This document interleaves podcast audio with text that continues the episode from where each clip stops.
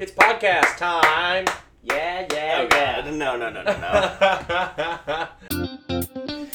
This episode of Everything But the Kitchen Sink is brought to you by Rooted Shots. You guys know what Rooted is, we've talked about it before on the podcast. So if you haven't tried them yet, I'm going to take it personally. I'm going to be personally offended that you haven't gone to rootedShots.com and tried one of their three flavors orange strawberry, turmeric orange ginger black pepper, or ginger lemon cayenne pepper. And of course, I'm going to be offended because just for listening to the podcast, you get a 10% off code. It's Jimmy10, capital J, Jimmy, the number 10. Do it. Go try it.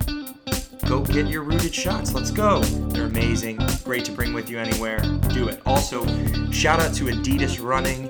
Uh, they've been sending me shoes, and I just gotta say, if you haven't used the Pulse Boost Adidas running shoes yet in your marathon training, half marathon training, or just daily use, you're an idiot. You're an idiot. You should. I have not been able to take them off my feet. Well, it's not that I haven't been able to take them off my feet. I've chosen to not take them off my feet. They're actually very comfortable and can be slipped off very easily. They're incredible. Adidas, running, the Pulse Boost. Check them out. Let's get at it. Cue the music. The music's already been cued, and you get it.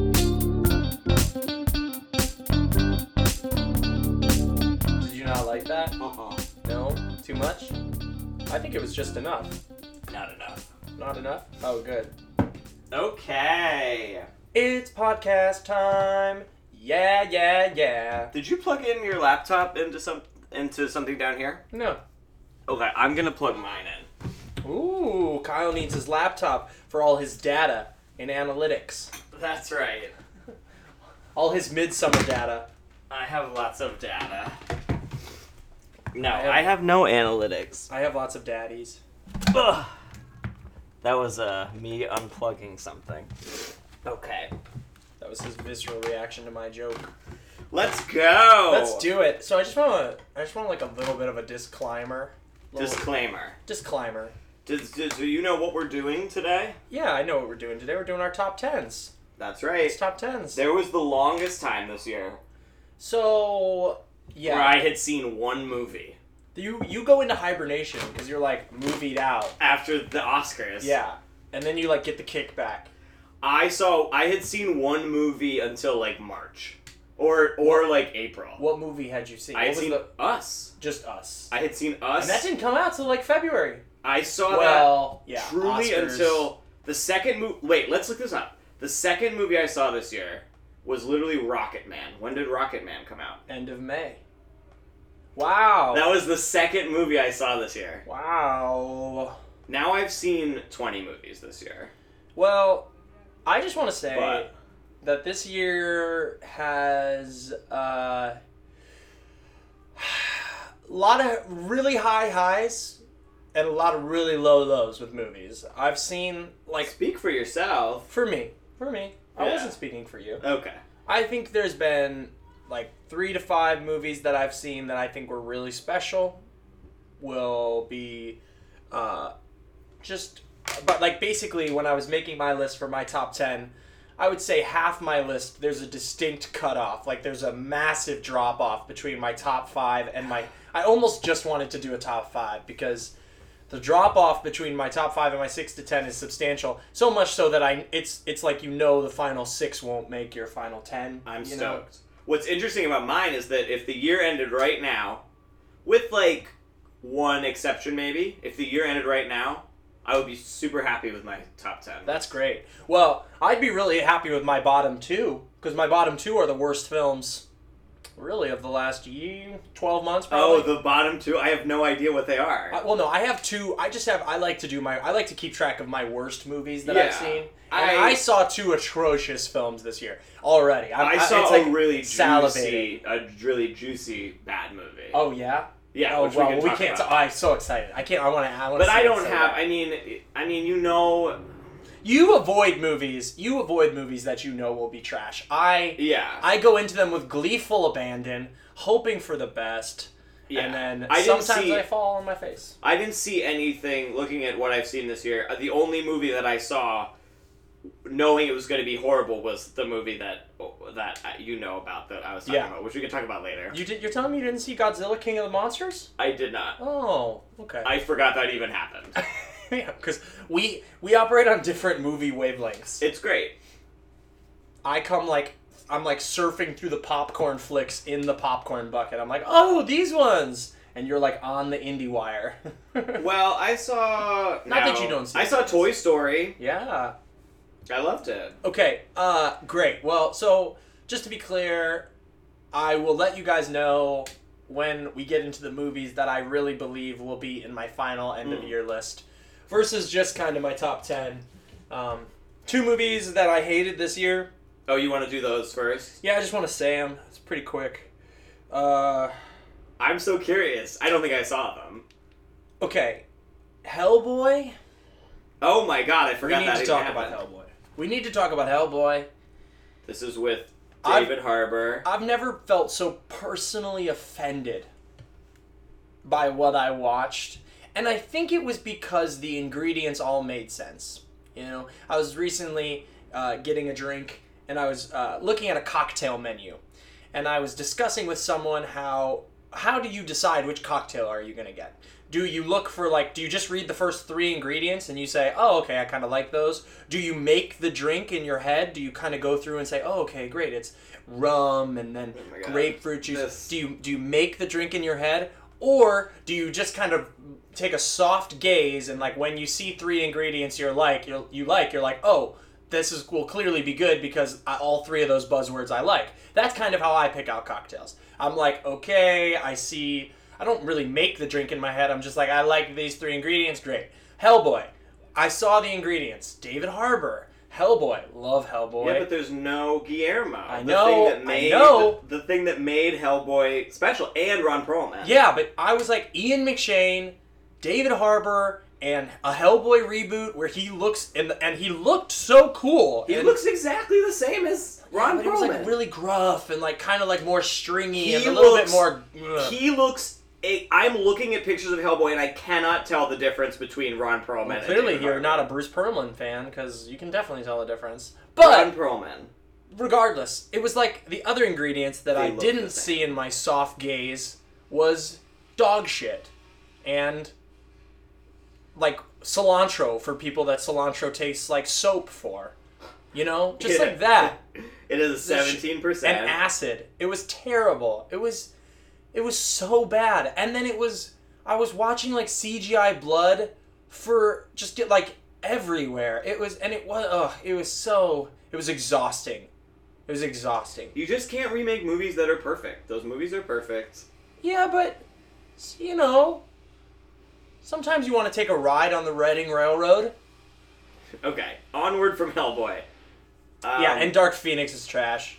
Right, right, right, But right, right. I will say this: I kind of enjoyed it. I'm in this phase where I really hate how much Disney is a monopoly, and I just want someone to break up that trust. And I love that they bought Fox and then had a bomb, and they had to yeah, deal but with then everybody's freaking out about Sony getting away from them. Yeah, because it's a dumb idea for Sony, but I'm happy about it. I'm like, everyone get away from Disney. Yeah. Just get away from them. They own everything. We can, like, I can't even go into it. And it's frustrating because I'm going to go through my list of top 10s and there's going to be Disney movies and it's going to, because they're making good stuff. And I don't have any Disney movies. Toy Story 4 isn't on your top 10? No. Wow. It's my number 12. You're going to do that for Woody and Buzz? It was good. Did you see it? Not yet. It's good. It's kind of it's good. It's really good. But but Lots of different better movies. inflections on that good. It's good. It's It's good. good. It's good. Okay, the one movie that I saw, I mean, you know what my least favorite movie of the year was. Yeah, go, give it to us. No, Tell the you people. know, you know what my least favorite movie of the year was, but I'm not gonna say it was the worst movie of the year. What is it? Endgame. Kyle sucks. Kyle sucks. um. Anyway, just, there's joy in the world, and then Kyle comes in and he just urinates. we can it. talk about Endgame when I'm sure it will be on your list. Um. Happy, happy day. So the movie I saw, which is a truly you got to seek this movie out. It's called Serenity. It came out in like January. It was like one of the first movies that came out this year. Um, it's with Matthew McConaughey and Anne Hathaway. Anne Hathaway. Jason Clarke. Jason Clarke's in it, and um, it is so crazy. I don't even know. I can't even talk about it though because like there's a twist that happens like halfway through it that like you'll never see coming in a million years because it's so out of left field. Yeah. It is. It's like it's like this bizarre sort of like Matthew McConaughey's like trying to catch this fish. It's like it, he really wants to catch this fish, and then Anne Hathaway comes to him and is like, "You need to." Anne Hathaway used to be married to Matthew McConaughey, and Anne now Hathaway is married to Jason Clarke. and now is married to Jason Clarke. I've got this from the trailer. And she goes to my, Matthew McConaughey and she's like, um, my husband is beating me. I need you to take him out on the boat. Because the thing that Jason Clarke loves more than anything else in the world is going out on boats and trying to catch fish in a specific way, which just so happens to align with her ex husband, who also has the capabilities to take him out on open water and murder him. Moral of the story: boats, people. Boats. And then Anne Hathaway has like a lot of moments where she's like, oh, daddy. She calls Jason Clarke daddy all the time. It's really good. Yeah, that's really that's off-putting in general. It's like classically bad. In what situation would you be okay with someone calling you daddy continuously? If it was Anne Hathaway in Serenity. All daddies, no zaddies. There's this one part where she where she's like she's like he like hurts himself so she can't he can't go fishing and she like really wants him to go Jason fishing Clark? so that he like could- yeah, gets okay. murdered. And she's like, Oh daddy, I know you're so big and strong. You can go out there. She's like, Take my neck. Take my neck, daddy. Hold my neck like it's your big fishing rod, daddy. it's so good. I haven't seen the movie, and yet I feel like I have. Yeah, it's so good. Everybody should uh, look that up. Honestly, that's the movie I'm going to recommend the most. I can't wait. You've I, Kyle's been pitching this movie to everyone, like the bodega guy. He's been pitching it to like someone asked him for money on the subway. He's like, I don't have any money, but you need to watch Serenity. It's um, it's a joy. Okay, do you want to start with your number yeah, ten? let's go. Let's go with our number ten. Again, the, my bottom. I'm like really unenthusiastic about the bottom of my top ten. Usually, I come in here pretty hot and heavy. Uh, number ten, Hobbs and Shaw. Um, had a lot of doubts about this movie.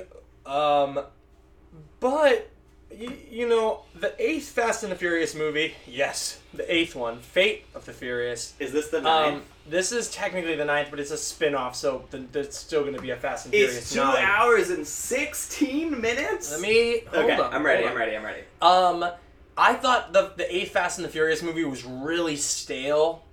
Uh, I and and the seventh one obviously was one of the best in the series, and the eighth one just felt really stale. Uh, like I got what they were going for, and I wasn't on board with it. This felt really new and fresh. It it was it was new. It was the same world, but with a little bit more fun, a little bit more uh, off kilter, and kind of just because it's not like Vin Diesel being Vin Diesel, and not as much focus on the cars and all that stuff. Um, and I thought it was a nice take on it. I thought it was like what you should go for if you're doing a spin-off. I've never been a fan of spin-offs. I but if you're gonna do one, this is the way to do it. Great recipe, great cameos, and I left just with a huge smile on my face. And uh, it doesn't reinvent the wheel in any way, but I think chemistry in a buddy comedy will cover up a lot of faults and a lot of flaws. And the chemistry between Dwayne the Rock Johnson and Jason Statham is pretty great. Uh, and um, yeah, so uh, if you haven't seen it yet, it's definitely something that you should watch when it's available to rent, and it'll be streaming, I'm sure, and all that stuff. It's a good time, and uh, it's better than the eighth Fast and the Furious movie. Um, if you felt that one was stale, what's your number ten? Well, when you were talking about Hobbs and Shaw, I literally thought it was like, for some reason, like Calvin and Hobbes was like stuck in my head. So I thought it was like some cartoon movie about um, about uh, animals. That's But actually- then I understood it's Hobbs and Shaw. It's some sort of Fast and the Furious. thing. Yeah, you know that um, that's actually an interesting point that I'm feeling lately. Is I have a real lack of enthusiasm for animated films lately. It takes a lot. Like I haven't seen Toy Story four yet. I don't know what it is, but I, it like takes a lot for me to go to the theater and see an animated film. I, I I'm not sure what it is in my head. I just like I, I don't know. It's kind of like Lost. It's it's like I want to see Pixar usually, but even like I don't like I'm more excited for the fantasy Pixar movie that's coming out with Tom Holland and um Yeah. and uh, uh what's I'm blanking blanking It's called like uh with Tom Holland and it's um, called like Fantasia or something. What's it called? Wonder oh gosh, Gnomes. I'm getting like- old. Isn't it called Wonder? No. no. I'm, why am Uh, I? Upcoming. Chris Pratt. Sorry, uh, with Tom Holland and Chris Pratt. Pratt. Um, Is it called Onward? Yes, onward. I'm more excited for that because I- I like I like original Pixar ideas. I remember like Finding Dory. I had to drag myself to the theater to see it because Uh, Finding Nemo is amazing. Well, We don't really need a sequel to it. But we're talking. You were just talking about Hobbs and. I know, and. I know, but something about animated films specifically, and Pixar does such a good job of like, like their movies are so one concise story. It's like a sequel to a play. Like you're like, why would I want to see a sequel to this really good play that I saw? I mean, but Um, but the three Toy Story movies are great. They are, they are absolutely. But I also felt like that was almost a three act play in a lot of ways that ended really well on the third one. So. I'm not super excited to see the fourth Sure. one, and I I'm mean- sure it's great. Everyone loves it, but I don't have any animated movies on here. Yeah, but Um, an interesting thing I'm kind of working through. My number Number 10 10. Is Once. Upon a Time in, In Hollywood.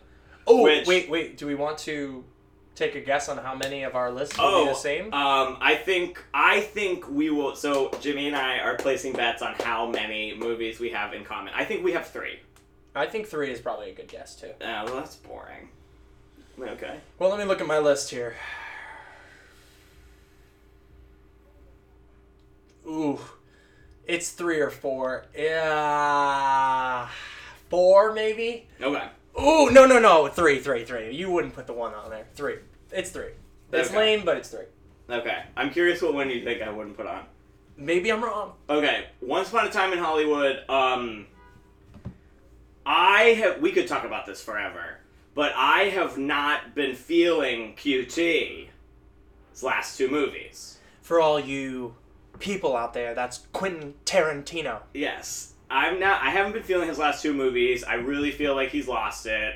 I just feel like he's cruising on this like I'm to talk in, myself in circles and then do a bloodbath. And I also hate this like I am this like just warrior of justice vis-a-vis vengeance in my movies. I'm like that's not what you started out as and then you started doing this with Inglourious Basterds. I also just edited Kyle on a podcast talking about how much he loves Kill Bill Volume 1, which is literally exactly what he just said. No, so it's not. Just want to put No, that out no, there. it's a vengeance movie, but it's not going into history and being like no, sure, but like vengeance, like. But that's not what I'm saying. oh, okay. I'm I'm saying sorry, my bad. I'm Continue saying this thought. sort of inglourious basterds. Like I'm gonna go and and correct the sins of our history's Yes. past. Also, we're gonna be doing spoilers, so like. Watch oh yeah, out. yeah, yeah. We should talk. I won't. I won't spoil right now. Yeah, sure, but he kind of already did. But okay. Well, I just don't. No, I was saying that I don't like that. So I was really what I found so refreshing about watching Once Upon a Time in Hollywood, which I really, for three quarters of the way, think is like one of, if not his best movies. Um, I think that so basically what he does in Once Upon a Time, if you haven't seen it, is that he's he's um, p- playing in sync, in sync the end of Hollywood's golden age Mm-hmm. vis-a-vis Leonardo DiCaprio's character, who's like this uber machismo action star, who's sort of fading into obscurity because of all this sort of like art cinema that's happening, um, and he- that's synchronized with the sort of the, the the Manson murders, which we all we all know of, and that's vis-a-vis Sharon Tate, played by Margot Robbie, who's like magical in the movie. Mhm. Um, uh, and I just was loving watching. I mean, like Leo is so like wonderful in it, and really he's good. so like easy to watch. I usually hate Leo. I loved him in it. I thought it was like his best performance. Um, Brad Pitt, I love in it, and then in all the Margot scenes, because you know what happens to this woman, you have there's like this incredible tension. It's very charged. and it's just like there's so much beautiful stuff in it like um like just like the the amount of the threaten the the threat of violence in that movie is so incredible. And i was like like even in the moment when like it's nighttime and all the like uh neon signs are turning on and you're just like oh god like it's like coming like you know what's gonna happen and then I kind of just wanted it to end there. I kind of wanted it to end before we even got to any sort of thing. then so I thought it was a really really lovely, amazing, super mature movie for QT for the first three quarters. And then I thought it just turned into like I don't even know I don't understand what the end of the movie has to do with the rest of the movie. It just feels like I mean uh, we can talk on it more if when we get it to you. But I think it's just like I thought it was just like I was so disappointed because I was like here he is being like childish and dumb again with just like this stupid violent sequence that's like so stupid. And a lot of people think it's cathartic, but like and I get it, but like I don't know. The rest of the movie I really think I really think is great, but I cannot totally recommend it because I think the ending ruins it. I And I'm not the only one. we should get this out of the way now. It's it comes up later on, on mine, and I guess I'll give my like my thirty second ad for it then. So wait, let's say what ha- so let, let let's let's let's say what happens at the end. sure. Spoilers. At the end of the movie, the the uh, Susan Susan Atkins is that her name? The woman who killed Sharon Tate. uh, well, the whole crew Yeah, like, but Susan Atkins and then like that crew uh change their mind. change their minds and go to Brad Pitt and Leonardo, Leonardo- DiCaprio's to house to kill them instead of Sharon. to kill Tate. them instead of Sharon Tate and Brad Pitt. It then turns into Brad Pitt Brad Pitt basically just on like, acid on, on acid. acid, Yeah. uh, beats the living shit out of them, and And the uh, dog and- fighting them, and it's then so his, and his dog, and uh, he's it's an it's as hilarious as that type of violence can be because of how ludicrous it is, and then.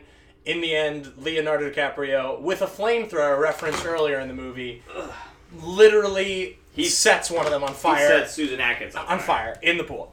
Uh, I want to uh, talk a bit about the last part of what she said, um, because I want you to explain to me what that has to do with so the rest of the movie. you've set up these two guys, and like in the movie, it's kind of alluded to the fact that Brad Pitt may have literally murdered his wife. right, okay? which makes it super So- uncomfortable when he has like violence against women. Yeah, the so you're but- like, so the whole movie, you've got a self-obsessed actor who's fading, who's hyper obsessed with his own, basically fame. He just wants to be famous, and he kind of gives a manifesto early on in the movie about how his ideal situation would be to end up at a pool party at Sharon Tate's house with her and Roman Polanski, Polanski, who she was dating at the time. Right. And you you know that's going to be something that comes into play later because he makes it really clear that like that's the beauty of Hollywood. It's kind of a a, a bit of a and they sub live at the of the movie. of Cielo Drive. and they yeah yeah yeah. Cielo Anyway,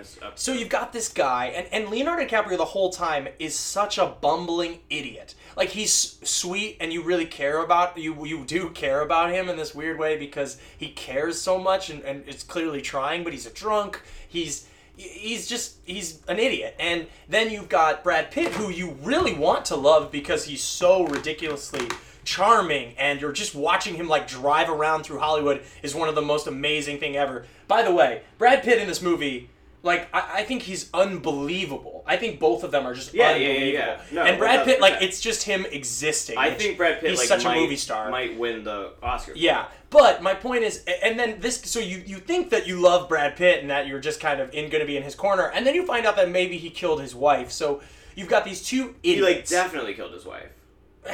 debatable, but regardless, he killed her. Whether it was an accident or not, who knows? But You regardless, you don't see him shoot her. You see him like pointing it at her. We'll see. I mean, I, I think it's alluded that it could have happened. Regardless, let's go under the assumption that he does. Um, it you've got these two guys that you're like, okay, so where am I at with them? I, I'm not for them.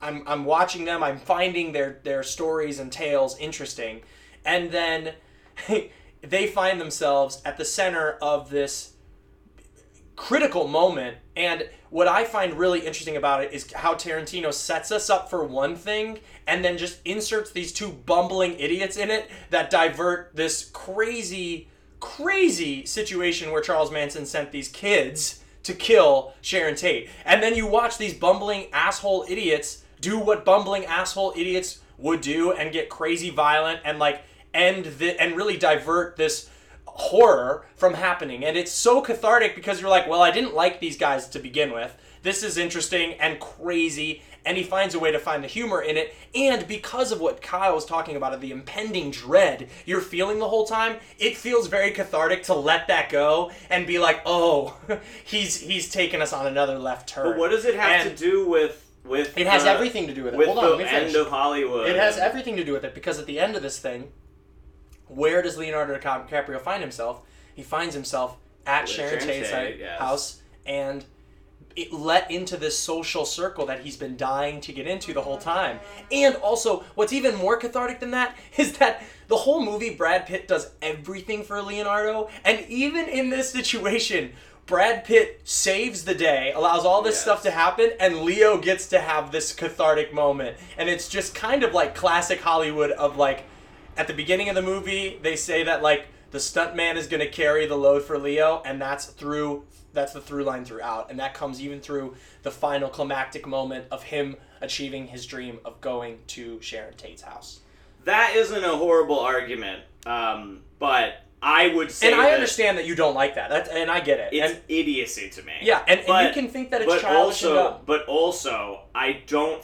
It wasn't cathartic to me. It was disappointing because I'm not. The whole time I'm like, wait, is he really gonna keep this restrained level of tension throughout? Mm. No, you know what he's probably gonna do? Probably Leo and Brad are gonna fight these people, and it's gonna be really dumb, and they're gonna all kill them.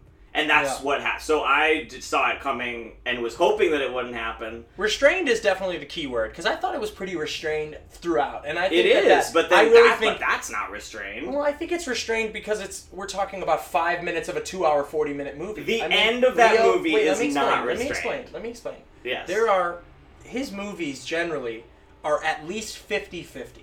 Dialogue fifty percent, violence fifty. Yeah, yeah, but hit, but but I wouldn't even just. What is what is wild about the? Be, I mean, there's very little f bombs in this movie. There's very little. It, it, it- even you can have a lot of dialogue and not be restrained because all of his dialogue is always like ah, like talk talk talk talk talk talk talk talk talk. It's never. because it's brilliant. Well, I mean, a lot of it is brilliant. I also, some of it I, as a also writer, I aspire to write that kind of dialogue. isn't. so Yeah, but if you're doing it the same thing in every movie, then it gets tiresome for me. I've, I've never found it tiresome. okay, And I think obviously it's not. You it, like it feels you- like life on the page. You like Hateful Eight, which is all talk, all that sort of talking. Love it, yeah. But in Once Upon a Time in Hollywood, that's not the way he's it's written, which I think is very admirable for him, and I was sure. very excited about that with him. Another devil's advocate argument you could make is that the movie's kind of about his place in Hollywood and how he's kind of feel. I mean, a lot of people, myself included, think he's just not really like before this movie anyway. Think he wasn't really relevant anymore. He was just like spinning his wheels, making these uber violent fantasies on history. I want to challenge then- you on that though. No, no, no, wait, wait, wait. I'm not Okay, done. I'm not sorry. done yet. Go. Uh, so a lot of people feel that about him, and so this is his opportunity to make a movie that says, you know what, maybe I should be this more restrained person. Ah, you know what, fuck that. I'm just gonna do whatever. And in a way, that is very Quentin Tarantino, and you know, he made the movie that he wanted to make. I just think that his level of craftsmanship and the fact that if you look at his last four movies, let's include Once Upon a Time in Hollywood in that, right? What have you got? You've got bastards. Uh, so Basterds, Django. Django. Hateful, and Once Upon a Time in Hollywood. Mm. Three of those four movies, huge box office successes, and in how they are marketed, they are marketed as Quentin Tarantino. yeah, I mean, I think that's great. So I'm, I, I'm not I don't think that, on he's that. spinning his wheels because I think, and, and a lot of people believe that Inglourious is his best movie. I'm Sure. not alone I, in that. I don't think he's spinning his wheels in in Inglourious. Oh, okay. You just mean past that. And I obviously Yeah. believe that Django is his best movie. So, and I know I'm very much a minority, and I'll defend it to the death. But Yeah. uh, regardless, my point being But I think that you can still make I a lot of money think- and spe- and be spinning your wheels because Sure, because sure. I don't think I think actually that's why they make a lot of money because people know what to expect from them.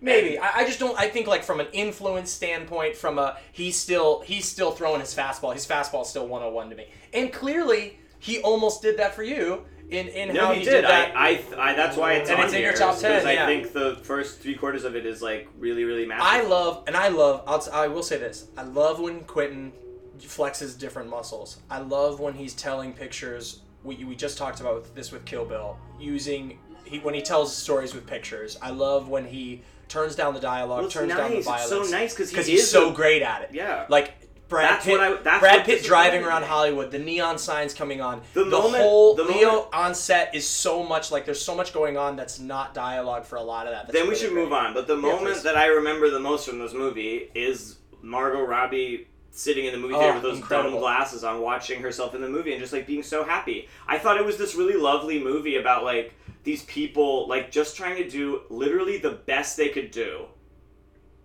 unaware that this horrible thing was about to happen to them. Yeah. And I thought it was so moving and so wonderful that when it turned into Bugs Bunny bashing S- Susan Atkins over the head with a phone or whatever the hell it was, I was like, this is dumb. I hate this. I just want to make two Anyway. quick predictions. One prediction: when Leo gets an Oscar nom for this, the clip they show is him in the trailer flipping out, right? Uh, maybe. I was or too much swearing. You think? I don't know. Anyway, him him in the trailer flipping out would be my. Uh, They're, they or no, both- him with the little girl talking about the book. Yeah, maybe. I don't know. Brad Pitt's clip. Brad Pitt's clip is him with the girl on his lap in the car, right? Yeah, I mean, Brad Pitt might win. They all three could be nominated. This movie's going to get nominated for everything. The production design and everything is incredible. Yeah. The Uh, the re uh, construction of the what's his name, the ranch where he was at, Yeah. Uh, also, favorite take on Twitter was that the Spahn Pitt Ranch. Yeah. was the Spahn Ranch that uh, Brad Pitt walking to his car after meeting with Bruce Dern is how Tarantino views Twitter. Of just like this white cis male man walking with all these women just yelling profanities at him. Well, that makes me aggravated at Tarantino more. Anyway, um, what? I don't know. I just I think No, no, that- no, not like no. He never said that. Someone know, said I- that's like a, that, Oh, that like got it, got that's how he views Twitter. Like him walking to his car with all these Yeah. women just like throwing it at him. Yeah. Which I was like, wow, that is like too real. Uh, anyway, uh, okay, my number nine. Yeah, onward from Onward. Once Upon a Time. Well, we had to unpack that one. Uh, Spider Man. Spider Man. Spider Man. What Spider Man? Far from home. Oh Jesus! All right, Spider Twink, he's back. Spider Twink. Spider Twink returns. Yeah, uh, you know, um, Sean Fennessy said Who's that? after he's a movie critic Okay. and who hosts the Big Picture podcast, who works for The Ringer. He said something interesting after this one, which was like, Marvel's getting shockingly good at this, and and it's uh, like almost. He used some word to describe it, but that it, it's almost off-putting how good they are at making these recipe movies, and it it really felt that way with Spider-Man. I mean, it's such a formula, uh, but it works. And at the end of the day, like I like formulas in movies. I do. I, I like story structure. I think that stories will be structured the same till the end of time, in the sense that there's certain things that will always feel good when we're watching something, when we're hearing something, when we're listening to something, and um, I think that it's a really well told story. I, I don't think it's incredible. Do I think it'll end up on my top 10 list at the end of the year? No, because it's on the bottom half of this, but I think it's really good. And I, uh, I think Tom Holland is so Spider Man, and, and that's a character that everyone feels connected to in some way. So, kind of like reading a comic, you know, every day in the newspaper when it comes out, I'm interested in what Tom Holland's Spider Man is up to because I think he is Spider Man, and uh, that's why the Sony thing was so interesting because I was like, oh, I wonder what's going to happen with that. But uh, similar to Hobbs and Shaw, I left so satisfied. It was worth the price of admission, and uh, it's definitely a good time if you get a chance to see it. What's your number nine? My number nine is Good Boys. Oh yeah, I can't wait to see this one. Um, I don't need to say much about this. You love this. I really, really liked it a lot. It Like, looks hysterical. I thought it was. So it's basically like Superbad, but like the stakes are like elementary school or like Yeah. mid or like middle school. It's like we're going to this party where like the, where I'm gonna kiss a girl, Totally. and like gosh, relatable. But it's also it does something that another it does something a little bit that like another movie does really well, which like I just feel like you know, it's getting to the point where like there's this conversation which is like can these sorts of movies exist anymore? These sort of like let's go to the party, get drunk and get laid sort of movies. sure. And like uh, there's another movie that does this really well that I'm sure we'll both talk about. But like this sort of like both like acknowledging that like children are growing up differently now and like they are more like quote unquote woke and like become and that is like an element of culture that like like they're learning like about consent and like all these sorts of things Sure. and like while this this movie and another movie do such a good job of like not making fun of that and but having fun with it and also acknowledging that like this is the way things are now but like in a really charming way Jakey Trems, the best actor that He's humanity so has ever seen ever, Very good. um, is so it, it makes such a good use of him in just in how Earnest. he is. yeah. And the boy, wait, I have to look up his name The, the black-haired boy, he's gonna wind up. like spiky hair. No, the black kid. Oh, that Um, kid. Uh, let me look up his name because he's literally if he's not on my Sinky supporting actor list at the end of the year. Is this your Hugh Grant? Are you starting the? I mean, he's not gonna win, now? but he's incredible. Listen. Uh, his name is Keith L. Williams. He is an icon in the making. Every single thing he says in this movie is hysterical. And at the end of it, I was like, Our new. Macaulay Culkin.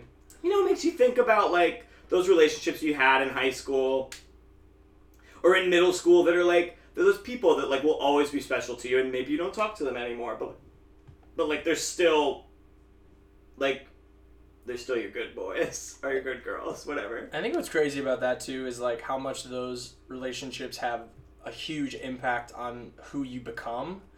I think about that all the time because those are truly our pun intended our formative years. Um, and That's uh, what it should have been called. Formative years. Our formative years. I, I just think it's interesting. So many of those relationships and how you deal with learning things and and taking in all that information. I think it's interesting now that some of the information they're taking in is so woke instead of like uh, mainly with the information I felt like I was taking in at that time, which was so much about like what does this dirty word mean or what does that mean or like Right, what well, is sex about? yeah, yeah, because that is like just a huge part of that part of your life and those conversations you have with your friends. Yeah. Um, But it, I was, I like was discovering what a douchebag was took the longest time, and it should not have taken that long. But I love that. I'm glad that's on here. Yeah, All right, we're gonna run out of time. we're not gonna run out of time. We're good. All right. Uh, eighth on my list, Rocketman. Probably the most, probably the most flawed movie on this list, but the highs are high enough in that movie that I think it should. It's the way, it's the way a a, a, a biopic should be done. biopic. Biopic, a biopic. It's biopic. I don't care. Biography. It's the way. Pick. Chill. It's the way a biopic Pick. should be done. Biopic. Well, you know what I think of that? yourself.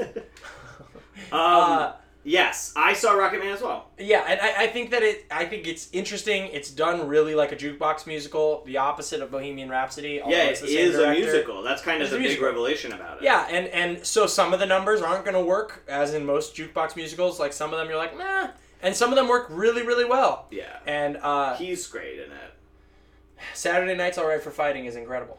That's when the movie. So the beginning of the movie Like is like ignites. the beginning of the movie is a little treacherous. Like there's this whole framing story where he's like in like group therapy and he's like, I'm gonna tell you about my life. And then like there's a little boy How is it? I'm gonna tell you about my life. And then like there's this little boy, the little boy version of him, and then he starts the first song in the movie is I'm like an Elton aficionado, and the first song in the movie is The Bitch is Back, which is a fierce ass song. But like why is this the song that's leading us into like the past of the Can you give child? us a sampling of the Bitch is Back, please? It goes, um You meet on a Friday, that's alright. Even like a stack on a Saturday night. I can ditch the best at your social dues. I get high in the evening, sipping pots of glue. Oh.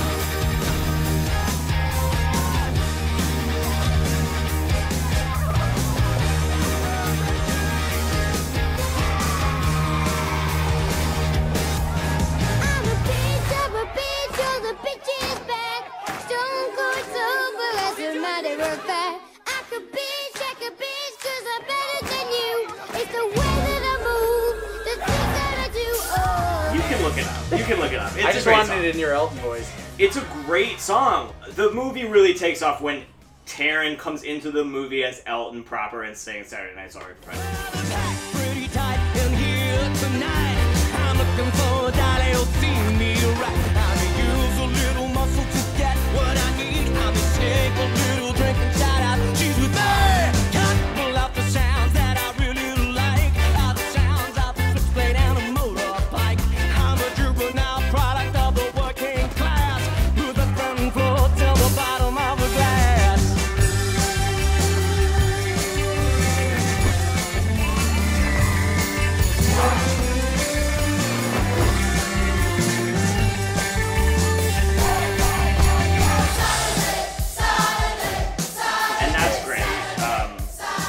Man. Uh, There's a lot of really cool imagery. A lot, like how they do the songs is beautiful. I Something think. I also loved about it is that it had it figured out a way other than like so Bohemian Rhapsody is very like this happens and this happens and this happens and this happens and you're like what is this movie even like about? But like Rocketman is very much about like even in this stupid scene at the beginning where they all sing I want love and it's horrible. It's really bad. You at least know that like what El- what this character of Elton is looking for is he's looking for love. And he's looking for love in all the wrong places. And then finally at the end of the movie, even though it's dumb, you have this satisfaction that you're like, oh, he found love in himself. He learned to love himself. yeah. And it's really a movie about him like getting sober, which is kind of I don't know, it's it's it's good. It's my number 14. And trust me, they hammer that point home that he needs to get sober. Yeah. We had to watch a lot of Elton drugs. Yeah. but like El how how interesting. Like Elton was like t- totally fine with that. And I love Richard Madden. I love Richard Madden so much. He's my Robb Stark forever. The Bodyguard is an amazing, amazing TV show. That movie makes you fucking hate him. He's so Yeah, so he's mean in that movie. He's I awful. he But is they- he and- so He and terrible. Taron have like my favorite number, which is Oh, when they it's sing such a Honky Cat and they're shopping. Honky Cat is so good. Tiny Dancer is abysmal. Yeah, that was really bad. That- Rocket Man's great. Yeah, Um, so the highs are high and the lows yeah. are low, and we love Elton. Yours. What are we at? Number eight. Um, my eighth movie is a movie called High Life, which is About Miller High Life it's about Miller High Life. and and the sobriety that Elton needed. I'm gonna. Int- this is so High Life is a movie by Claire Denis, who this is her first English language movie, and it stars Robbie Pattinson. Robbie Pats. And Robbie Pattinson. Batman. Robbie Patts is in space with a baby, and you're like, how did this happen? And all I'll say about this movie, this is one of the weirdest movies I've seen in a really long time, but it's stuck with me in this like wild way. Robbie Patts just like he's like one of our best actors. Like, who would have thunk? Um, and so the movie, it's him in space. Basically, the idea is that you sort of discover this as you go along, and like, so I won't spoil that much for those of you who would want to embark on this very strange movie. I like things in space. But um, he's in space, and basically, like, Legit, at astro I'm so pumped for it. yeah, it looks great. Um, so he and like basically he and all these other like um, inmates are sent to outer space to serve this term, in, inevitably, and or i- i- in uh, for whatever they're they're serving this term, and they're That was very clear. they're they're in they're serving their life sentence You really got- you got me. they're serving their life sentence in space, and they're hurtling toward this black hole, which they're supposed to like mine something from. Um, and there's this crazy doctor. This sounds like my kind of film. How did I miss this? Yeah, I I, mean, I don't know if you'd like it, but um, you should watch it. It's very weird. I told you, I love space. Yeah, I don't know if it's like it's not super. It's more like weird than space. Oh, okay. Uh, but it's an A24 movie. Um, Gosh, A24 has messed me up this year. Um, and there's also this this crazy mad scientist lady on this ship who's running things, played by Juliette Binoche. Yes. And she is this crazy. She is like so. She's really wants to like make them procreate. She wants to like basically like take their sperm and like make babies, and they're not allowed to have sex. So there's literally this box. There's this room on the ship, and it is literally the only thing that's in it is a dildo chair Nice. and it's called the F- box. And Julia Binoche, there's this like three minute sequence of Julia Binoche going into this thing and like riding this thing in the. Wow, that's what I call Um, Domino's Pizza when I open it up. But it's a a big, it's like really stuck with me. It's yeah, if you want to see Juliette Binoche in a box and Robin Pattinson. Oh. Kyle, and what's this part of your room over here with this dildo chair that I see? And, Oh, oh, pay that no is in this cardboard. I see it's really had an effect on you. You now have a box in your room. I just call my room the box. I saw the sign on the door. Sorry.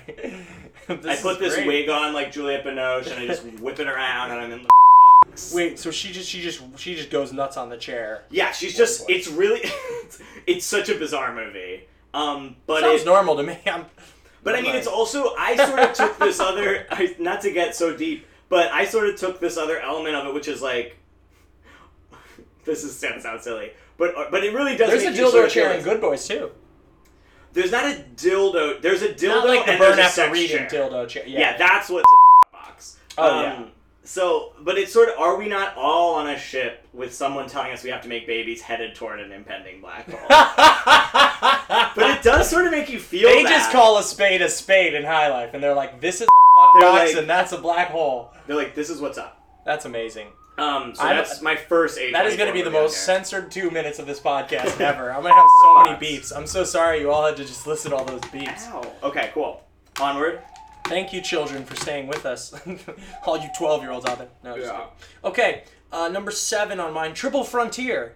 Netflix movie. Uh, Oscar Isaac, who I recently saw at the gym, and I was like, Ooh. living life, dude. I have no idea what Triple Frontier is. Triple Frontier is this movie, uh, very simple premise. Bunch of retired ex special forces guys head down to South America uh, to steal a bunch of money from a drug lord. And uh, this sounds Jimmy to a T. to a T, yeah.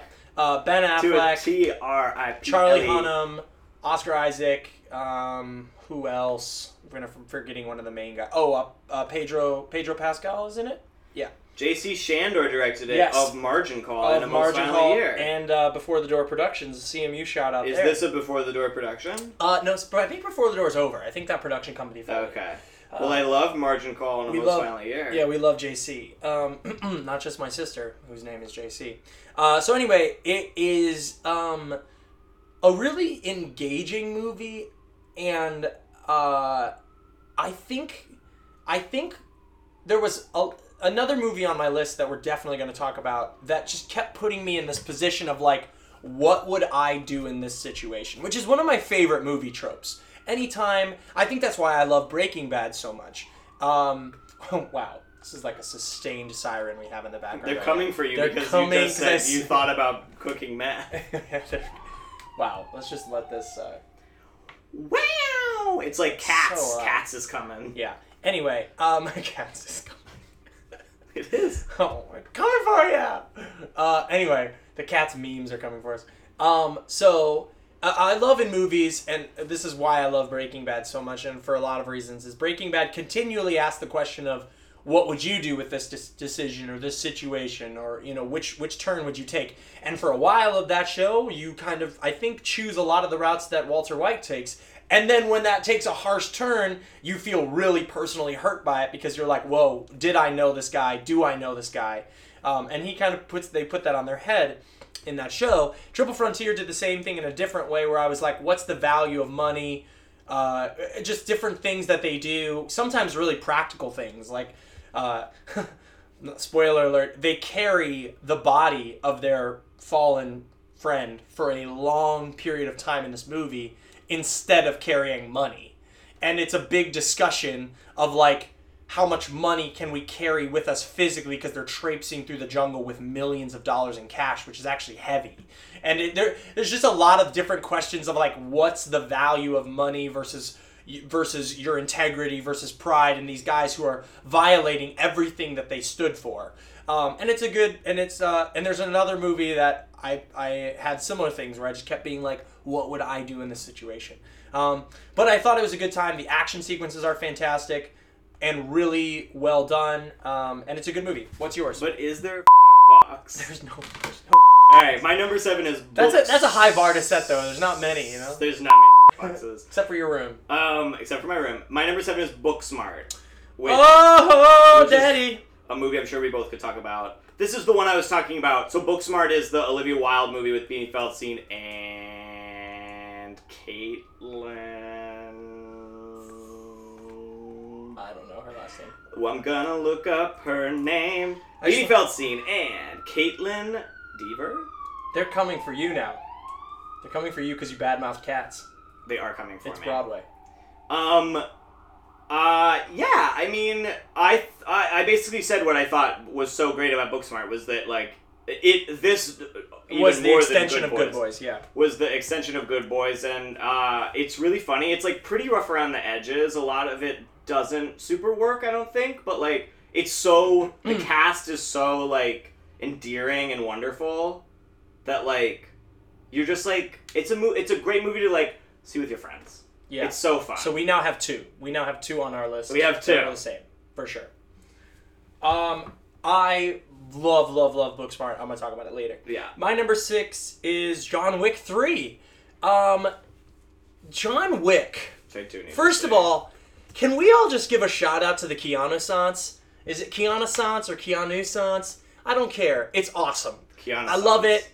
Matrix 4 is happening and I'm ecstatic and I can't wait. And John Wick 3 continues this run of excellence. And I think John Wick kind of serves as a magnet to people who are excellent at making action sequences and excellent stuntman and men and excellent uh, cinematographers and DPs who who know how to shoot fight scenes and fight choreographers and Keanu is is clearly such a student of that and loves that and they continue to outdo themselves. There's a knife scene, like literally in an antique knife shop, that is one of my favorite action sequences I've ever seen.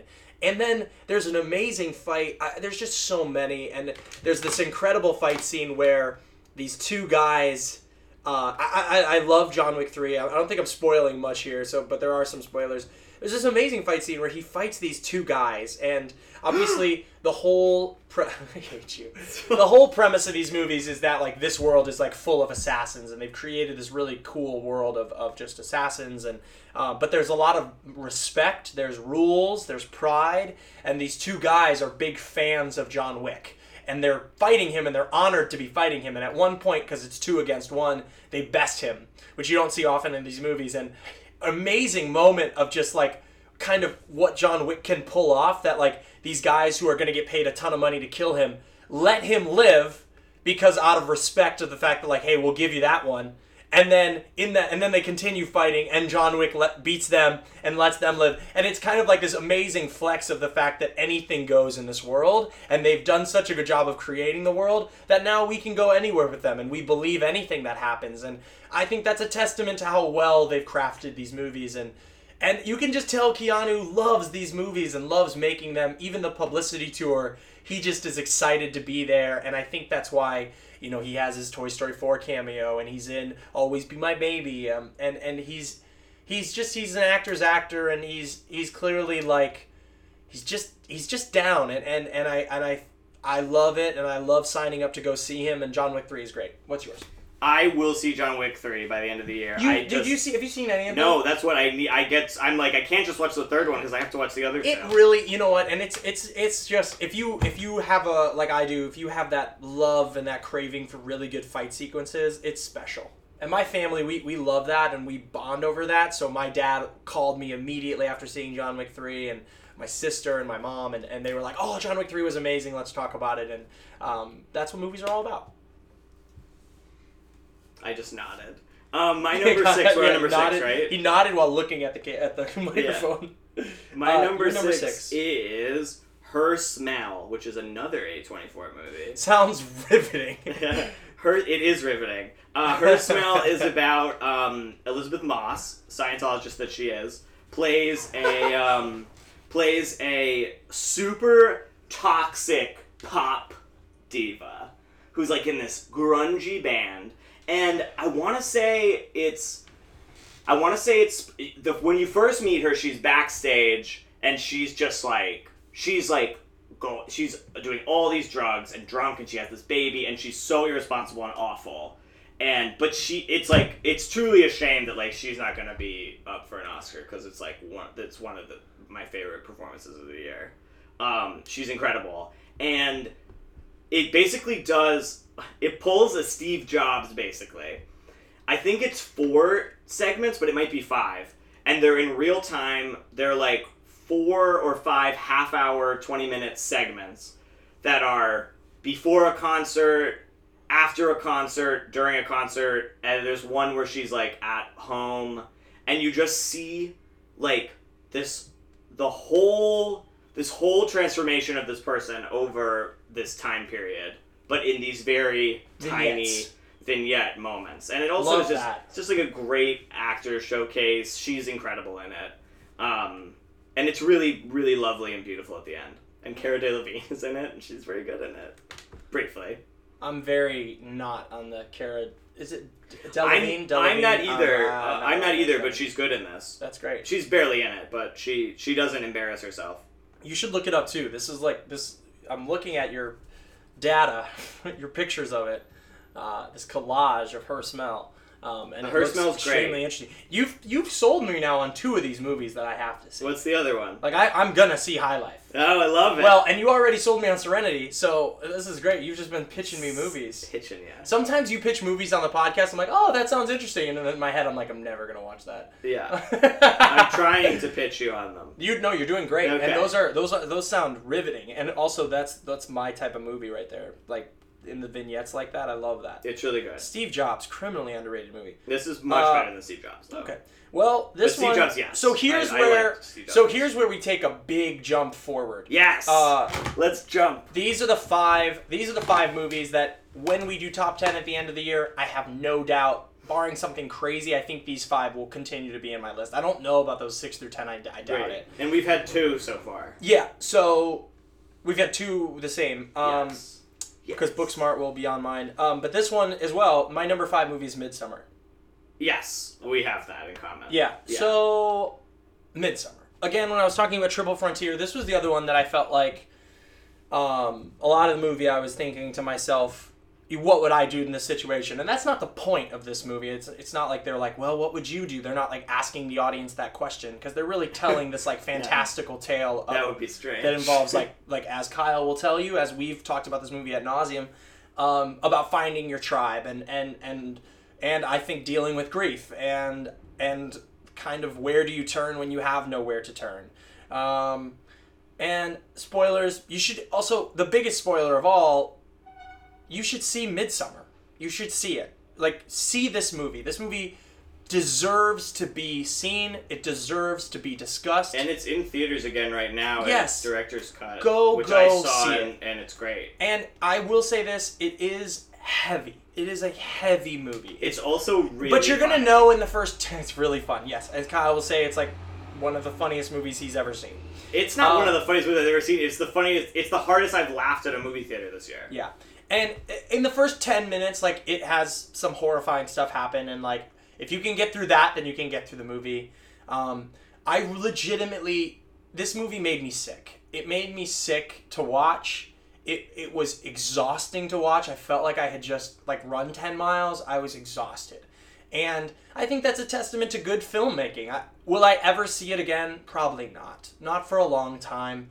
It just took too much out of me, and I disagree with a lot of the choices that were made in the movie. I don't think it's. I know Kyle will say that the point isn't to be realistic, but like, I, I think they sell you on like them trying to tell this kind of like in the world possible realistic story, and it's not that. And maybe that's the point in some way too is uh, you know using kind of allegorical big themes you know to tell a story about real life but I think i have a lot of issues and then once it for me similar i feel a lot of the ways that kyle feels about once upon a time which is i think two hours of it are really really special and and very well done and then the last 30 minutes i think it really goes off the rails and i don't agree with the choices that are made and i don't think they're necessary but that doesn't take away from the excellence of this film and Kyle and I will probably be discussing this film for a long, long time, which again is a testament to how great it is. And uh, it makes you think. It really does make you think. And any movie that exhausts you that much while still being engaging and riveting, riveting stuff, uh, I think is a testament to how good of a director Ari Aster is, the director of Hereditary as well, which Kyle and I both love. And uh, yep, so it's my number five movie. I'll talk about it later. Okay. Um, And and you know a lot of love for it from here, obviously. My number five is The Beach Bum, which is you know I've I nev- saw parts of it with you. you did see a little bit of it. I gotta Uh, watch the whole thing. Uh, so I've never seen. Uh, uh, this is a shocking admission. I have never seen Spring Breakers. Have you? Yes. I've never seen it, and and I need to see it. Um, Wild movie. Uh, so it's that director, Harmony Korine. Come, for, come for me if I'm wrong. Is it biopic or biopic? It's biopic. Bi- Is it- biopic makes is no it sense. It sounds like a Kareem biopsy. Or Corinne. Okay, The Beach Bum is a crazy ass movie about um the only way, the way I was describing it is that like it's kind of like the Odyssey. It's like a stoner version of the Odyssey for like Trump times. Um, and Matthew McConaughey plays a this- stoner version of the Odyssey.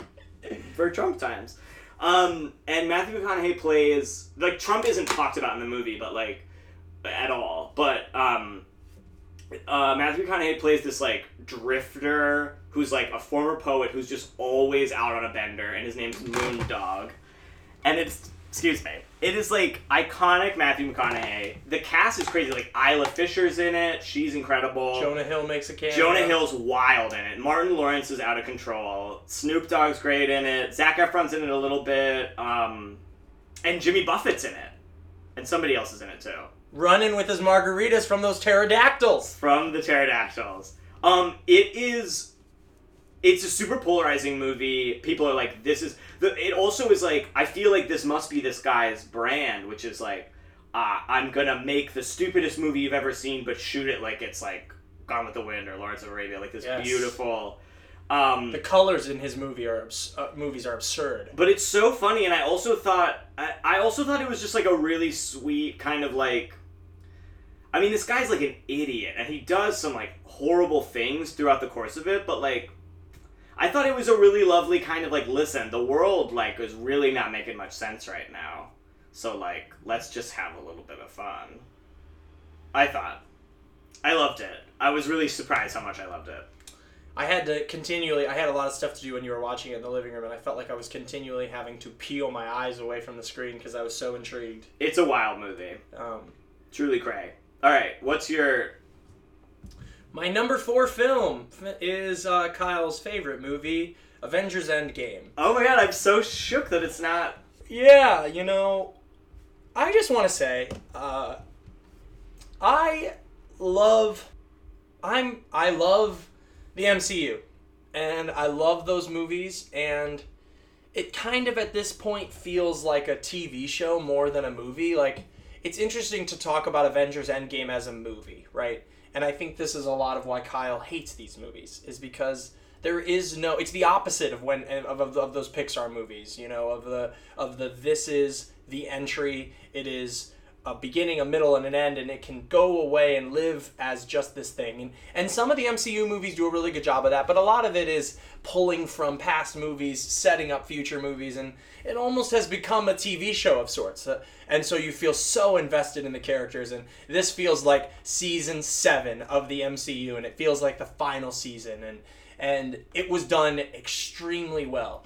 And you know, it, I don't think it needs to be like the number one movie of the year. I don't think I need to be like this is why it as a movie is the greatest thing ever. I think it's a really really good final chapter. Uh, I think that it's really hard to start something and it's really hard to end something and especially something that we've put a lot of time and money into and has been one of the most groundbreaking things to ever happen um, in cinema. All these movies getting strung together and billions and billions and billions of dollars, and they landed the, the plane very well. And uh, And now And I thought it was- a thousand more.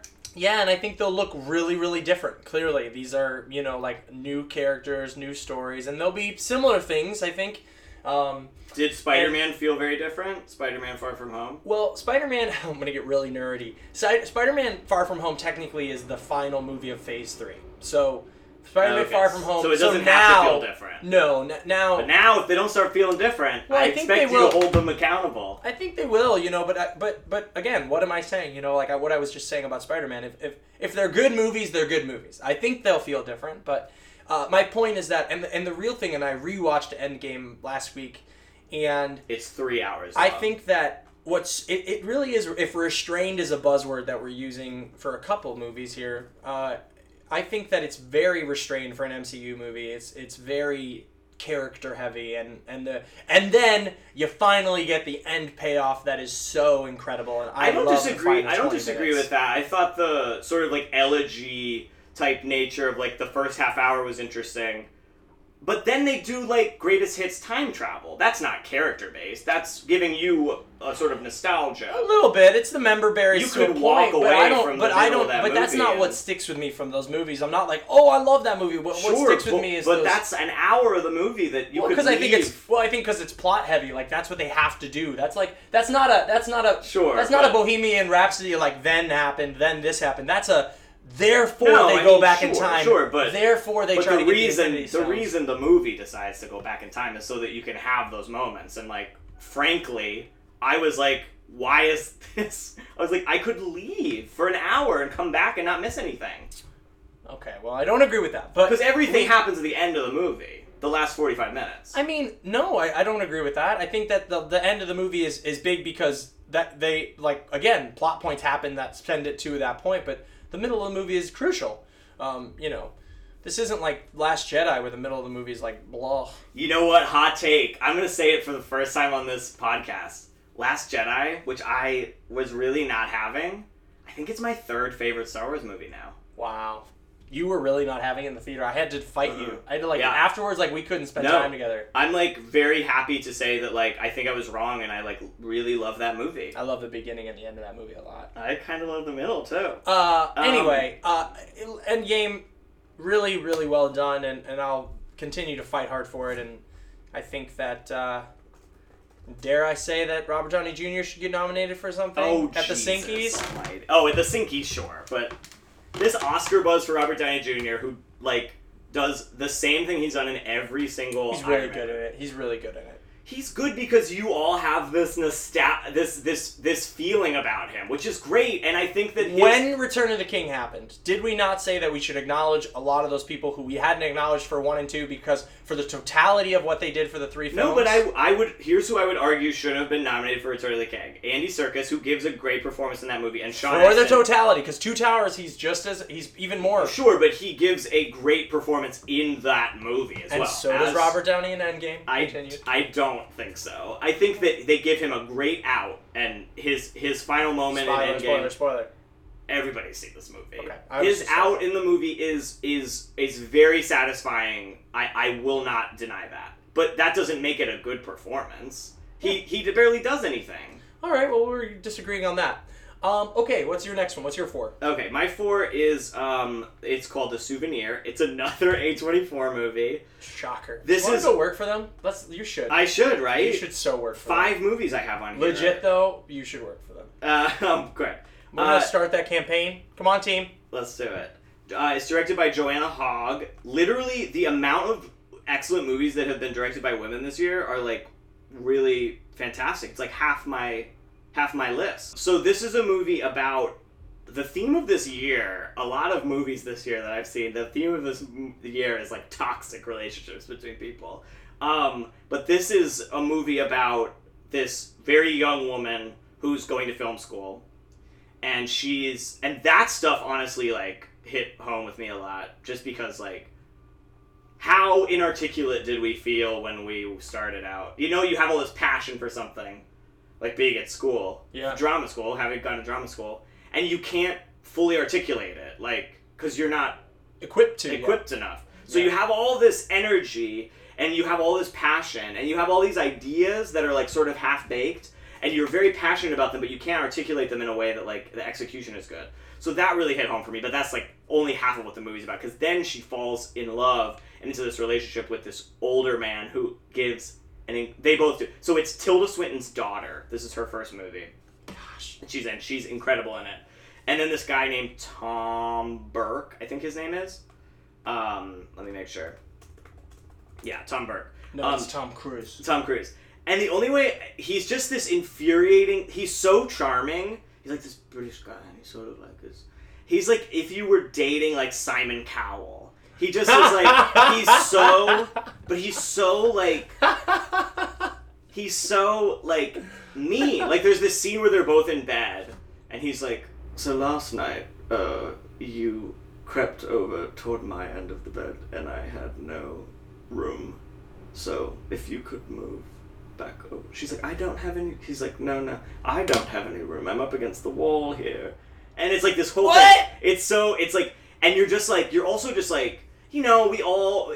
She's really young, and we fall. We fall for these people who are like older or whatever. I don't know. eh, Not necessarily us, but like it's an accessible thing, and so it's that relationship happening at the same time as the as her growth as an artist. And then you find out this sort of like deep dark secret about this guy. It's um really really lovely. He has a box. He has a box. It's also shot like a period drama, but it takes place in the '80s because it's sort of the memory of this director. So that's like sort of sort of an interesting, like it feel it looks like it's like the King's Speech, but like it's in the '80s. Sounds like it might have, have the king in it. A little Colin Firth action, action with how you uh, describe him. Oh yeah yeah yeah. Uh, okay.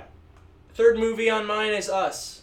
Yes. Is Us on yours? No. Okay, so we we're gonna have three. Then. It's my number eleven. We're gonna have three then. Okay. Uh, yeah, Us. Uh, okay. So, um, I'm really sad. I'm gonna be honest with you. I'm really sad this isn't in your top ten. I can say a lot of good things about it. I I know I know. It is it um, it is a movie that like I've said this on the podcast before and I'll say it again. When movies set up shop in your mind, like they just sit there. It's like they take out a lawn chair and they sit in your mind. For whatever reason, I've understood more and more that that is a, a, a tattoo of greatness. That's a sign of greatness on the film. And this movie just I could not stop thinking about it and I saw it a second time and I saw it a third time. I saw I haven't seen a movie 3 times in theaters in a while. I'm excited to see it. And and I think that there's a lot of themes that are interesting while also just being a movie about what it is about. Uh, and I think it's a movie that people take away different things. I've had uh, countless conversations about it, and it's so interesting what people project onto it and what people don't project onto it. And another sign of a movie that's really good, and similar to Midsommar, where lots of good conversation about it.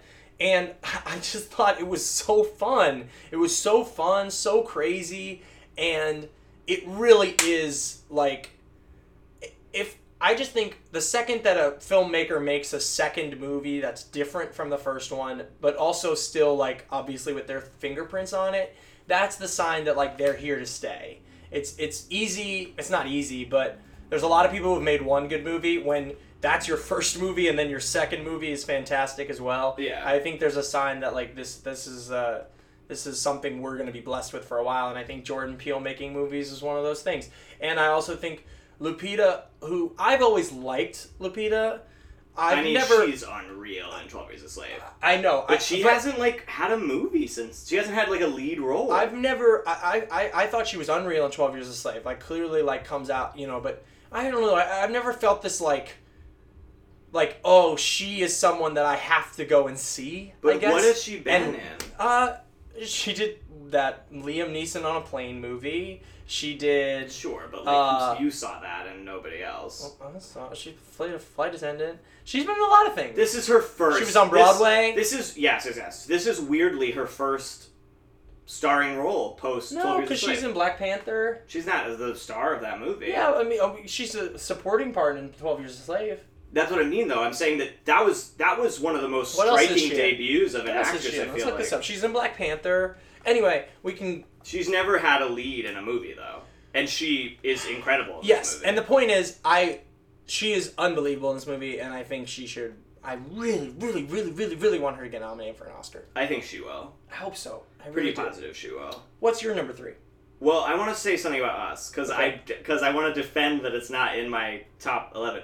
I just think the movie. is it twelve for you? It's my eleven. Oh, okay. Um, I think the movie is. I just. I was kind of watching and just being like, well, I really like this performance. I think the writing of it is just really sloppy. I felt so talked down to when he over explained the twist at the end. And then it sort of opened up a whole bunch of plot holes that I was just like, ah, I don't understand. I didn't know what the movie. I was like, I'm excited to watch it again and like maybe change my mind about it. And I like a lot of movies that I do feel similarly are a hot mess. I think it's a hot mess of a movie. I don't think that that means that a movie is bad.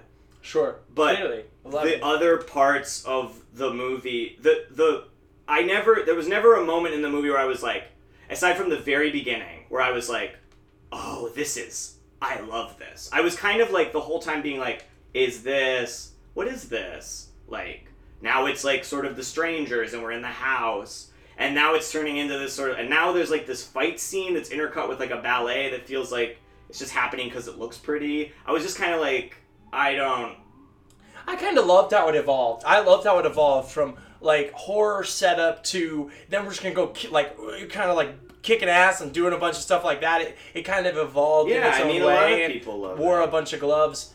Uh, I, I do think that like There's a lot of ideas in it. there is there is one plot hole that I think is so like it does not make sense. Uh, it what does not make sense is all the people underground wearing the same shit as the people above ground. That makes no sense when you show the flashback to all the people at the roller coaster place like the the underground world is not explained well enough and it makes no sense that like they're wearing the same things. How big is this?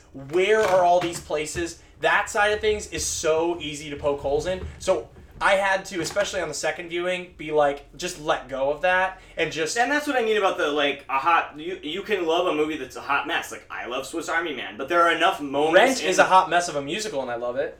Sure. Um, but like, um, but like Swiss Army Man, there's just so many moments in it that I'm like, oh man, I love this, I love this, I love this. This is moving me. This is making me laugh, and I just never, no, nothing ever connected with me and us. Sure. Um, What's your number three? My number three is this Chinese movie called Ash is Purest White, which is so excellent. It's called Ash is Purest White, not Ass is Purest White. Ass is purest white. I Um, really wanted that one. So it's a Chinese movie. Uh, has this incredible performance in it by um. Okja. No. Oh, okay. Just constantly trying to Okja. by Zhao Tao, her name is. She's married to the director of the movie. Basically, what the movie is is it's about like the criminal underworld of China, um, over this long period of time. It's a super epic movie, and she plays this woman who's basically like the girlfriend of like a mob boss in China, and then she winds up taking the blame for something that happens and going to serving a long ass sentence for it, whereas he doesn't serve a very long sentence for it. And then the rest of the movie is kind of about like what is their relationship now. She goes looking for him. There's this heartbreaking scene in a hotel room that happens about midway through it. And as this is happening, you're seeing like the evolution of China. It's kind of this movie about like how every like while you're doing X, the rest of the world is kind of like going on with its business and she's um she's dealing with that in the world and also dealing with that with her ex-boyfriend. Just like a lot of like wonderful moments in it. It's a great movie. She's awesome. That's awesome. That's the movie. Ash is purest white. Ash is purest White. It is a Chinese movie. Gotta check it Not out. A24. I didn't know you'd seen this movie. I've heard nothing about this movie. This is the first time I'm hearing about it. It's really good. When did you see this? I just watched it the other day. Oh wow. Uh, my number two movie is Once Upon a Time in Hollywood. Um, the more I marinate on it, the more I think it's a top three, top four Tarantino movie. Um, uh, what's your number two? My number two is The Farewell, which is The oh really? it's that high. oh, it's so good. I knew you liked it a lot. Um, is the, another A24 movie starring Awkwafina. Do you know what it's about? Um, no. The Farewell is about so Awkwafina is this Chinese American uh, woman uh, who lives in New York, I believe, at the beginning. Um, and then she gets the news basically that her grandmother, who they call Nai Nai, her Nai Nai, is dying. Uh, she's going to die, and they the the practice that they employ, which is a thing that happens in China, apparently, is that they tell the the dying person a lie. They're like they don't tell her that she's dying. So they all the whole family goes for this wedding in China, and they don't tell. This is real. This is based on the director Lulu Wang, uh, who's dating Barry Jenkins. Um, her real life. This actually happened in her in her life, which is that. oh no! You got choked up. yeah. Okay, go. Keep So going. they go back to China, the whole family, for this wedding. That is, it's it's a real wedding, but like the the reason that it's happening is so that they can all say goodbye to the Nai. grand to Nai Nai, even though Nai Nai doesn't know that she's dying. Um, Oh my gosh. so it is. It's like. It's just so. It is such a wonderful movie. It has sort of like big sick vibes where you're just like, I just want to be with these people. It's like the best ensemble of the year, I think.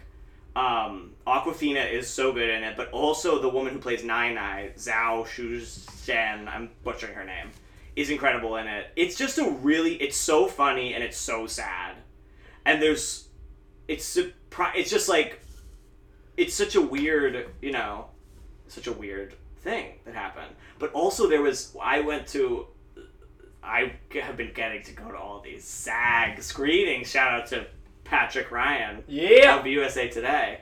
And um, uh, they were talking after the movie. They were like, there were people in the audience, which I didn't even think about. They were like, does Lulu, who's the director, well, I actually, I shouldn't say that. I'm to retract that. I'm going to retract that statement.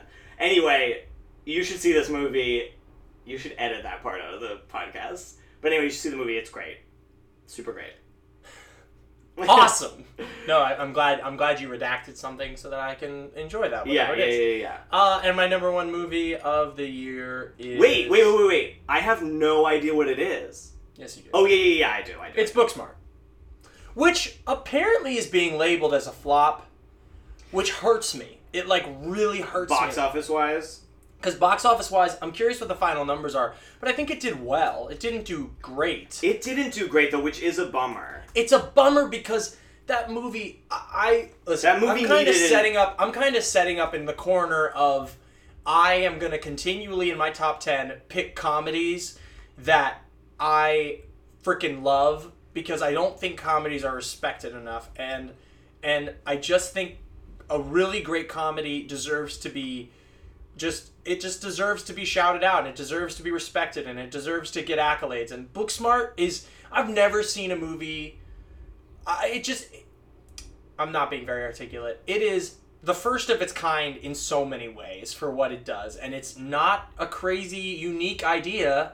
It's just that when have we ever watched like women take the lead on a Superbad movie and and and done in today's age it's not stuck in anything in the past like it is so of today and it is so funny and it deals with things today and yeah there are mo- like there's like two things that are going on in the movie that I don't love like I don't love what goes on with their teacher like um Mm. I don't love that thing They're- Yeah, they're, it's like, a little rough around the edges. it is rough around the edges, but like I, I'm not shitting you. I'm not shitting you when I say I walked into that theater, and for the entire time I was in there, I was laughing so hard it hurt. And the the rich kid, he is like one of the funniest guys. He's ever. on my Sinky list right He's now. so so good. I've never been like so mad that I didn't play a character as that. Like he's so so funny, and he's it's just it, it's it's a special movie and and I think I've always been like yeah Beanie Feldstein's great you know kind of just like but really just kind of I've never really been affected by anything she's so funny in this and so is Kaitlyn um what's her name Dever or Dever. Devers yeah well Dever or No, West I mean I didn't talk much about this movie, but like it is. it is, just like, so it's a really, good really and it's such a heart like such heart and it also it takes a couple really good left turns that i didn't see coming um, and uh, it's excellent and olivia wilde again another female director slays and she does a really really good job and uh, i'm excited to see what she does next and um, it's my number one movie and that might be dethroned but uh, you know i love it a lot I love it. Love that. Love that for you. I thought it was gonna be Endgame though. no I had predicted Endgame. I don't think you can because Endgame is just uh, a continuation of like it's the final season of a TV show, you know. Sure. Um, my number one is Endgame. My number one is the Peanut Butter Falcon. No, my number one is Midsommar. Oh, great! I was literally like, "What are you doing?" I was like, "I am very excited for Peanut Butter Falcon, which you hated, but we'll, we'll talk about that." yeah, we got to talk about that later because I I'm not I don't want to say I hate it. I mean it's it's it's there are so many noble things about that movie. I mean it's it's in a way it's kind of groundbreaking. I just was kind of like I thought this movie was gonna be good as well as being Peanut Butter Falcon is the new Shia LaBeouf movie. With the with the, the and the lead in it has Down syndrome Yes. in real life and plays a Down syndrome kid. Yeah. It is one of the most bizarre movies I feel like I've ever seen. I don't even I even forgot that I watched it. Um, Midsommar. I just can't. I can't. I saw Midsommar the second time I saw Midsommar in the movie theater. I just was watching it and I was like sh- so shook by how every single moment I was like, oh yeah, I remember this part. I remember this part. I remember this part. I remember this part. I remember this part.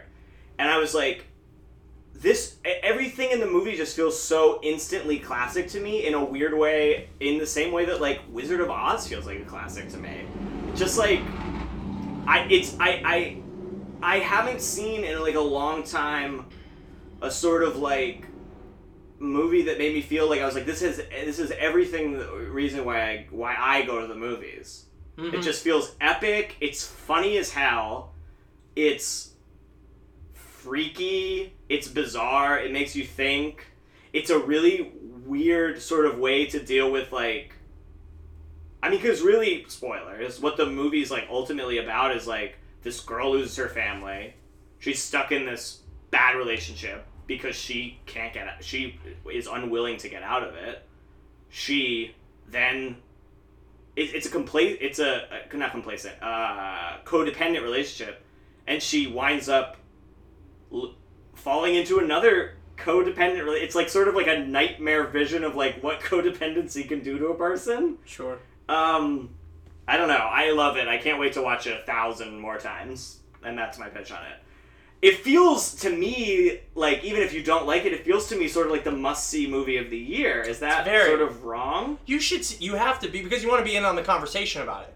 You know, we had a friend over the other night who who's been on the podcast. Is a friend of the podcast, Brian Muller, um, and you know, even he did not like the movie, and yet hours and hours of discussion about it. You want to be in on the conversation, and you know, I think that's good. I think that it ha- elicits a strong response is a good thing. Yeah, I mean, it's obviously not gonna be for anything. The first thing I texted you after I saw it was like, I cannot believe this movie is releasing wide because Yes. it's so. I mean, the first I was so pissed off because the first time I saw it, I saw it in my hometown of Williamsport with all these people who thought it was gonna be just like you know a horror movie, and they their aggravation at the movie was so clear that I felt kind of bad laughing because nobody was laughing in this theater yeah. and then and then you see it in New York and everybody's cracking up There because so many things to crack up about. it's so funny and and probably even- the most iconic sex scene ever. Yeah that's so funny but also there is it's even funnier the second time you see it because you know where it's all going like you know like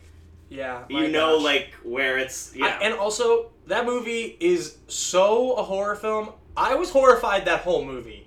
I, Yeah, that I the think you know what- definition of you, horror. You know what I mean? I Yeah, think I think sure, people have a very un- obnoxiously narrow view of what horror is, and it means jump scares and and being on the edge of your seat and like. But I don't think I think it's not for nothing that like every horror movie that comes out, audiences are like the ending sucks, and it's like, you know what that that sort of happens, and it's because they they think of these sort of simple.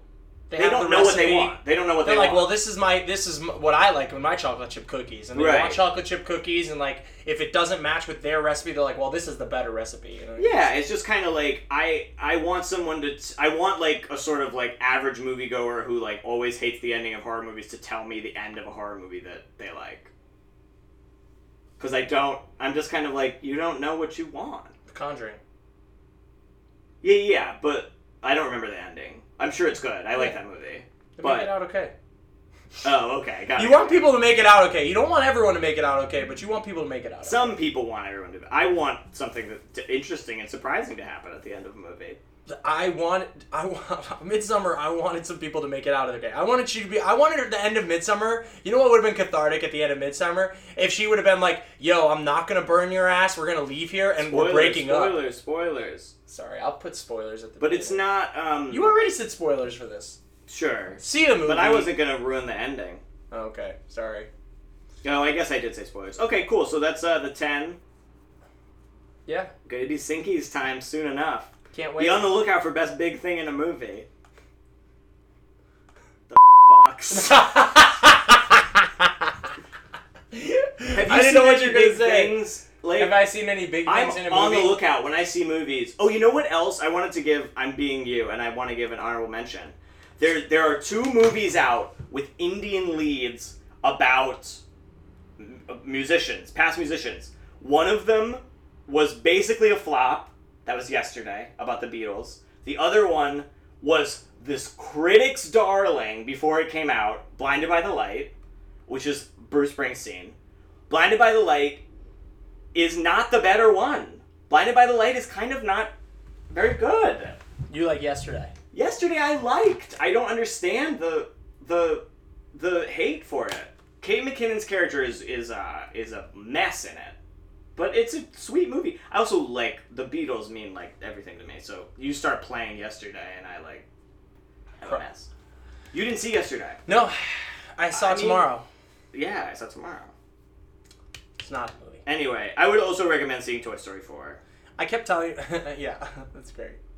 That's That's a- it though. That's it. That's all she. Ha- wait, wait, wait! Big thing in a movie. Have you seen anything? Uh, I'm constantly aware when I watch them. I'm like, "Where's the big thing?" Where's the big thing in the movie? It's just Oprah. It's just continually. I know Oprah. it's hard Never- to beat Oprah. Uh, best big thing in a movie. The Rock's biceps in Hobbs and Shaw. sure, Um, those are good. That's good. the uh, The twist in Serenity is pretty big. Taron, Quentin Tarantino's ego. yeah, always. Taron Ed- Edgerton's uh, thighs, through those pants. massive. Massive thighs. Big yes. things in a movie. Big big thighs. The big, thing at the end of Midsommar, the the church that they all go into, Oh yeah. that something happens to. The the head hammer. That's And- very big. The the head hammer in Midsommar's pretty big. A lot of big things. Uh, the um the cloud suit that the incest boy wears in Midsommar, pretty big. the clown suit. The cloud, where he's like sitting in the puff oh, chair. oh, that is such a good one. Yeah, yeah, yeah, yeah, yeah, yeah. Also, her flower dress. oh my god, That's that's big thing. That's the best big thing in the movie. The flower dress. the is May like- Queen. The May Queen. The May. It's just Midsommar works.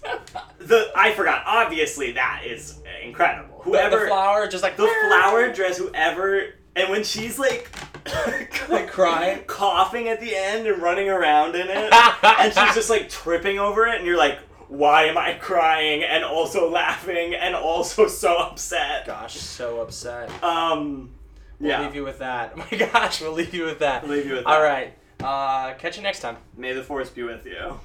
All right, thanks for listening. Uh, just so you guys know, we obviously have a few more movies to add to this list, but we wanted to give you an up to date top 10 heading into September. We've seen a few since then and can't wait to update this list. Kyle's been literally seeing every movie known to man, so I'm sure we'll be hitting you with another top 10 very, very soon. Stefan, hit him with those sweet, sweet tunes.